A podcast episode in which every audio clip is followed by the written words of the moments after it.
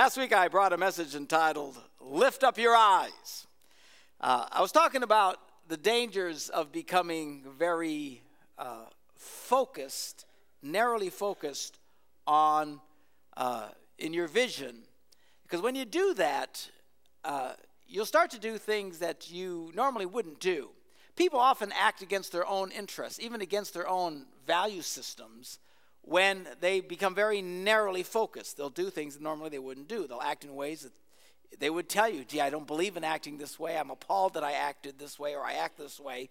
Why do they do that? Those of you who struggle in any area of your life with any kind of addictions or behaviors and stuff you know is wrong, the reason you keep doing this is because at the moment that you're struggling, you will focus very narrowly on that moment at hand. People who learn to keep a broad vision avoid falling into those traps. And I talked about last week why it's so important for us to have a broad vision. Keep our heads lifted up. Don't be just freaking out and focusing in on the temptations or the trials or the uh, struggles of the moment. Keep a broad vision.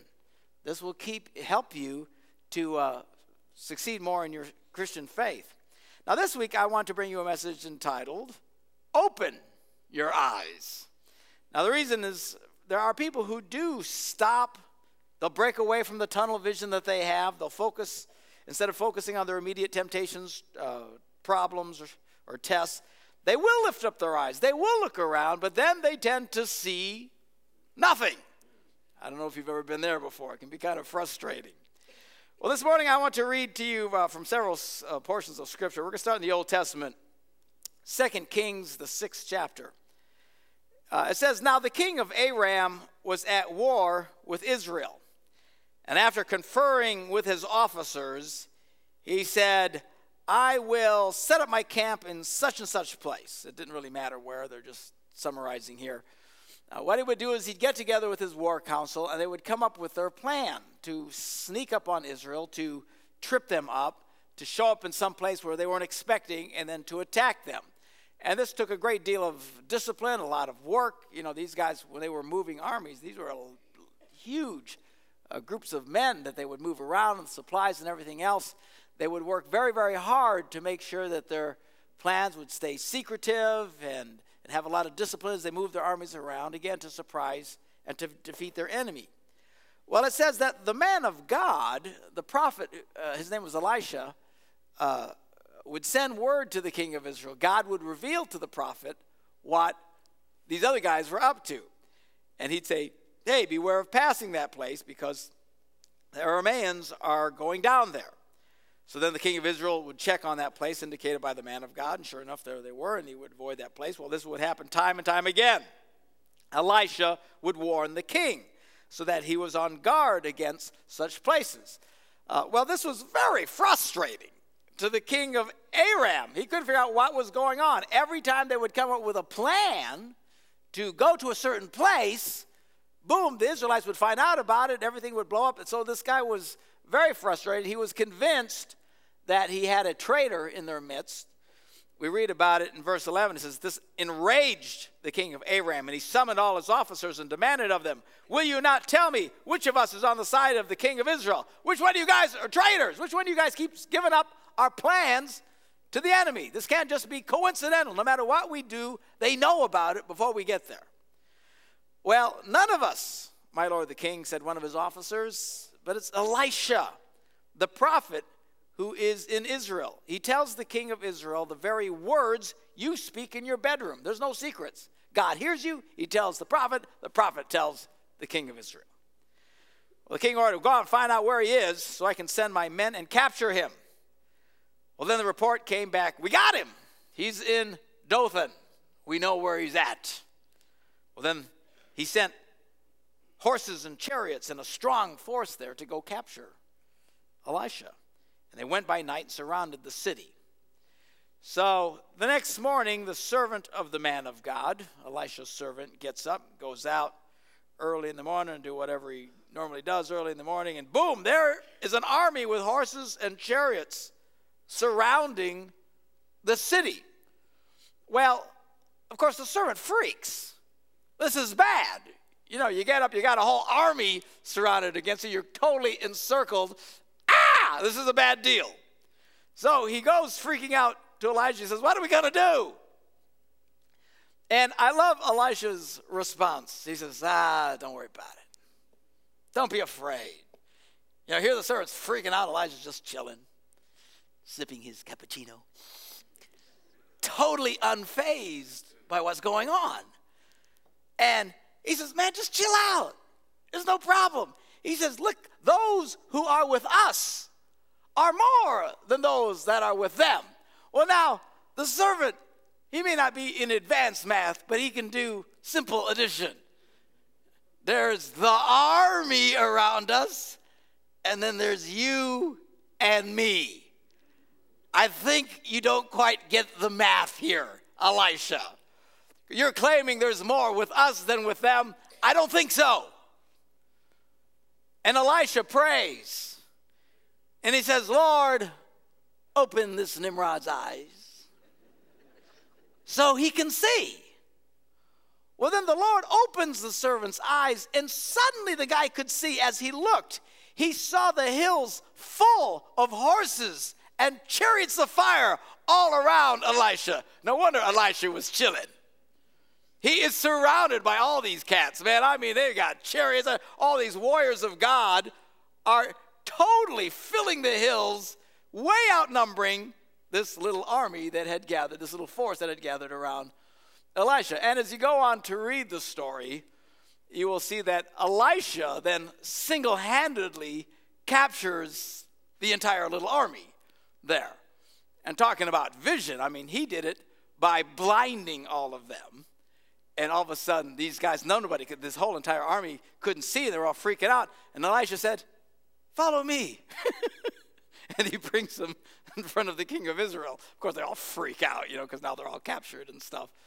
But what an amazing thing that this guy was so unafraid because he could see that God was so with him, but the other guy couldn't see it.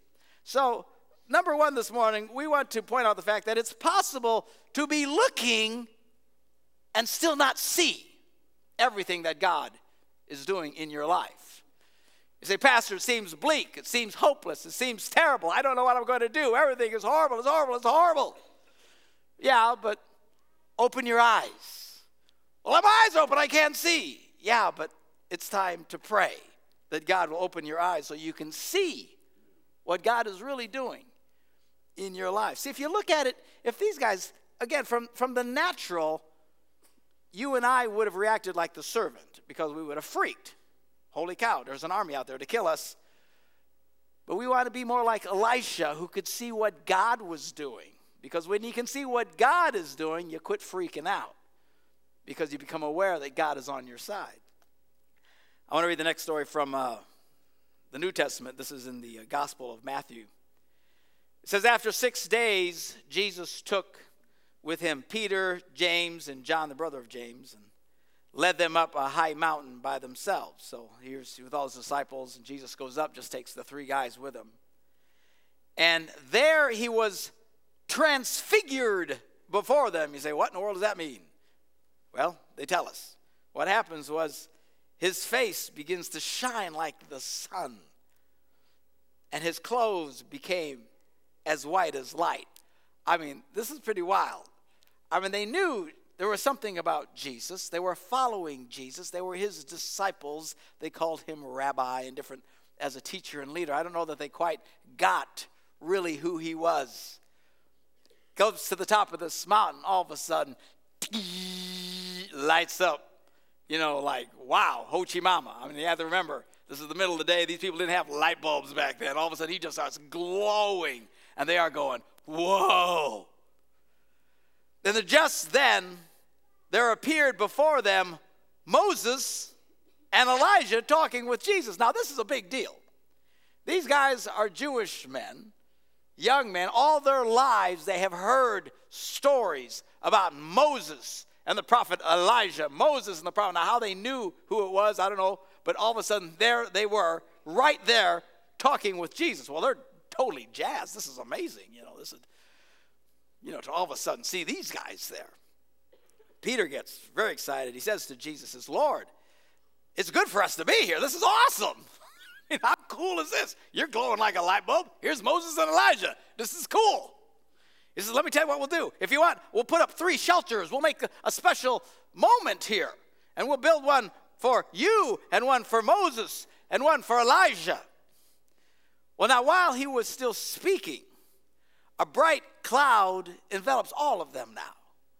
And a voice from the cloud speaks, This is my son, whom I love. With him I am well pleased. Listen to him. Oh, wait, now this is more these guys can handle. Okay, first of all, Jesus is glowing. Okay. Moses and Elijah pops up. You don't see that every afternoon, you know what I'm saying? They're all talking. Now this cloud is engulfing everybody, and now you're hearing voices booming out of the sky. Well, they freak, as most of us would freak. And the, when the disciples heard this, they fell face down to the ground, terrified. Ah! And then Jesus comes up and he touched them, which would have freaked me out even more. Ah! Don't do that. Things are glowing. He says, Get up, you girly men. It's my translation. Says, Don't be afraid. Easy for you to say, You're glowing. And when they looked up, they saw no one except Jesus. Ooh, now how cool is this? You see, first of all, it's possible to be looking and not see. But secondly, you have to be willing to look past just what you want to see. See, these guys, they were really jazzed because of Moses and Elijah. I mean, this is what was really exciting for them. They got very, very excited about this. They wanted to build these things, make a special moment. Wow, this is incredible. And God, the Father, shows up and says, Hey, this is my son. Listen to him. Who cares about Moses and Elijah? And when they looked up, then there was only Jesus. A lot of times it's hard to see things because we only want to see what we want to see. Or we get more caught up about things that we want to see and we ignore what we ought to be seeing. Then I'll read this from uh, the epistles. This is uh, Paul writing to the a letter to the Ephesians. And he writes this. He says, "And you also were included in Christ when you heard the word of truth." He's talking about he says, we were the first ones to believe. He's talking about the apostles and these different guys who first had this incredible uh, opportunity to know Christ. And, uh, and, and actually, if you read the uh, uh, Gospels of John, John talks about this incredible experience that they had on top of this mountain when Jesus was transfigured and all this. Man, this made a big impression on these guys. And he says, you know, but you also were included in Christ. It wasn't just for those of us who met him physically, but for those of you who heard the word of truth and the gospel of your salvation. Having believed, you were marked with him with a seal. Beep. You got a seal plastered on your head.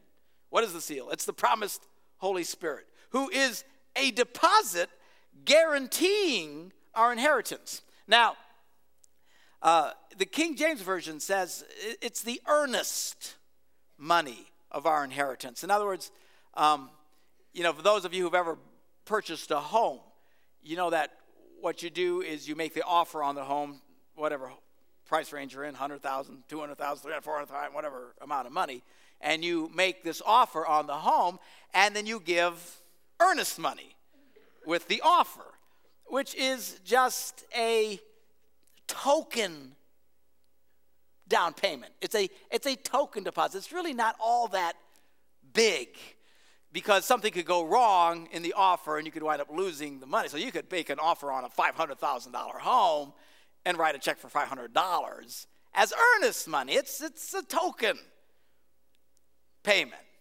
Now, what Paul is saying here is that when we come to Christ and we experience God's grace in our lives and you're born again, as Jesus says, we receive an earnest money a, a, a, a token payment in our lives. It's called the Holy Spirit. Now, stop and think about this token payment. Now, this wonderful experience that we have knowing God, this presence of the Holy Spirit that I trust you have sensed this morning as people at all our different campuses were praising and worshiping God, and the musicians were playing, and the people were singing, and, and, and there's something different, there's something unusual here. This presence of God that causes you to lift up your face, lift up your voice, lift up your hands, and worship to God.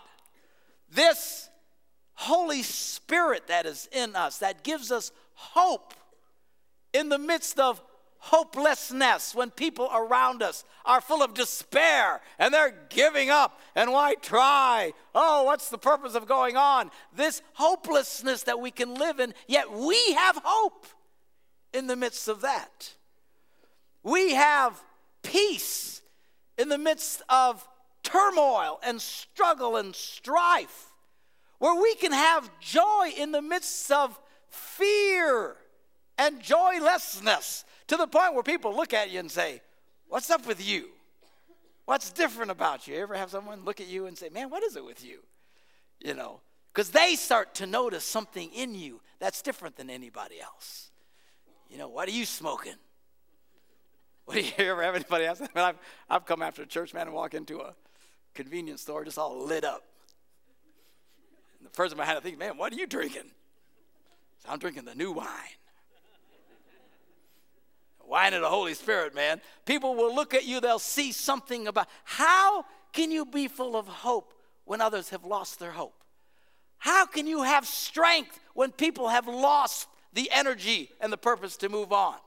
It's all by this power of the Holy Spirit, this life changing energy that we get to experience that changes us, that causes us to want to be gathered here this morning that causes you to do things that other people wouldn't do, to give money when other people are trying to hang on to every penny they've got. Something is different about us. And it's this Holy Spirit that lives on the inside of us, that connects us to God, to where we can experience God. It's not about thinking just about God or trying to touch God way out there. God has touched us. It was this very same Spirit that was in the hearts of martyrs as they were being thrown to the lions. Everything taken from them, their very lives taken from them. But yet, in the midst of such struggles, they had joy unspeakable and full of glory. This incredible presence of God is our token down payment. I can't wait for closing day, man. If this is the token, can you imagine what heaven's going to be like? I'm telling you, this is very, very cool stuff.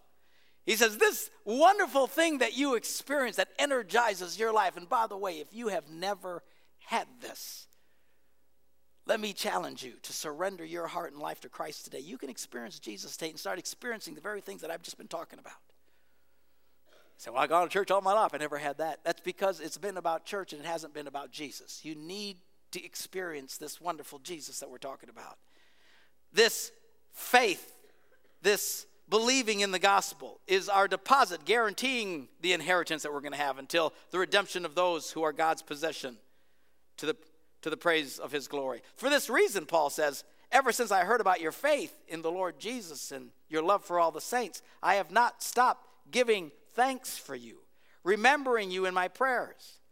I keep asking that the God of our Lord Jesus Christ, now keep the context here, this is what he's asking. I keep asking this, that he may give to you the spirit of wisdom and revelation so that you may know him better. I pray also, why does he keep praying? That the eyes of your heart may be enlightened, so that eyes can open up so we can see what it is that God has called us to, the hope to which he's called us to, the riches of his glorious inheritance in the saints and his incomparably great power for us who believe. What kind of power? How much power do we really get as believers in Jesus? He says that power is like the working of his mighty strength, which he exerted in Christ when he raised him from the dead and seated him at his right hand in the heavenly realms. This is the kind of power available to all of you who believe.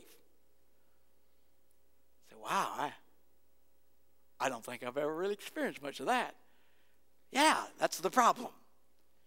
Why don't we experience it? Is because our eyes are closed. We're not really understanding who we are, what this is really about.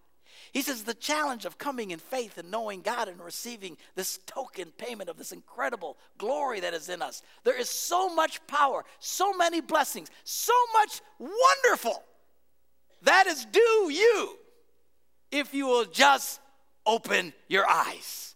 And he says, Father, I pray for them that their eyes would be opened so they could see this incredible power and glory that is available to all of us. You see, when we're born again, when we come to Christ, it's like we're a bunch of puppies. You know what puppies look like when they're first born? That's what they look. Their eyes are all closed tight. They can't see anything. But as they start to mature and grow, suddenly their eyes start to open up.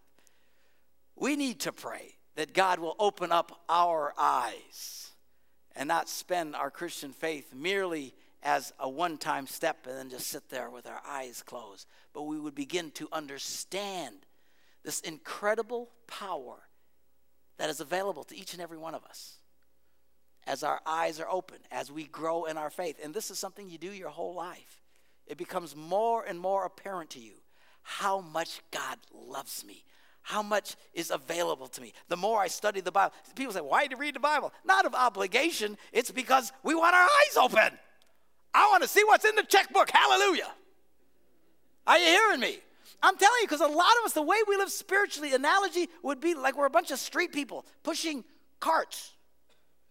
And, and we're dressed in rags. And we, we look in the garbage can trying to, you know, maybe there's a song down there I can sing. And I maybe Pastor Mark has a little thing in there for me. I, I know there's something in there. I got I gotta have something here. I'll go to a Bible study over here, you know. And, and but we don't realize that we got millions of dollars in the bank. Are you hearing me? People who are poor and don't realize how much money they have. That's what he's trying to say.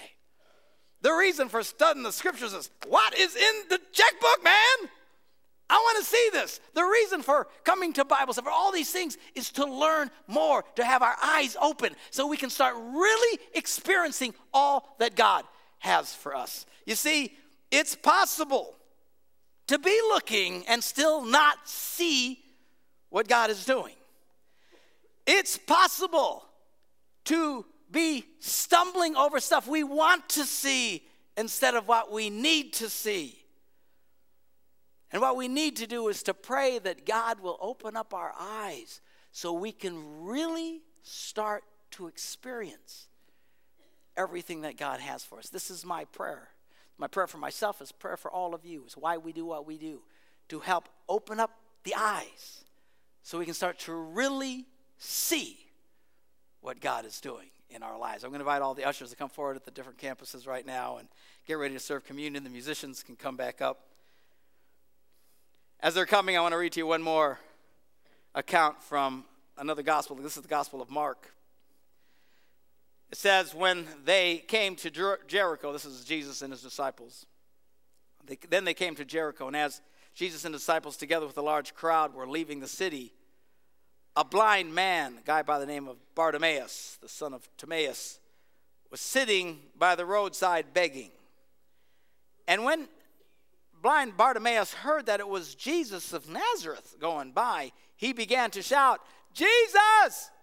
Son of David, have mercy on me. Because he'd heard about Jesus, what Jesus could do, how he had healed the sick. Well, many people rebuked him, said, Be quiet, dude, be quiet. But the more they told him to be quiet, the louder he shouted, Son of David, have mercy on me. And Jesus stopped because he heard this guy yelling. And he said, Call him. So they called to the blind man, Cheer up, dude, get on your feet. He's calling for you. Well, throwing his cloak aside, he jumped to his feet and came to Jesus. Well, obviously, he's blind, he can't see, he needs help. It's clearly obvious the man is blind. It doesn't take a rocket science to figure it out, it's, it's, it's a very obvious handicap. The man comes forward, and I love this. Jesus says, what do you want me to do for you? Well, come on. It's obvious what the guy needs. Jesus knows what the man needs. Even if it wasn't obvious, Jesus would have known it. Yet he asks him, What do you want me to do? Why does Jesus do this? And he does this on several occasions, actually. He always tried to get them to say what it is. Why? Because it's important for us to say what we need. When we come to God, this is the purpose of prayer to open our mouths and to say to Him, God, this is what I need.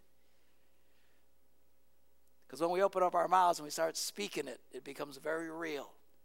As we confess our shortcomings, as we confess our needs to God. The blind man said, Rabbi, this is what I want. I want to see. Where are you at this morning in your spiritual life?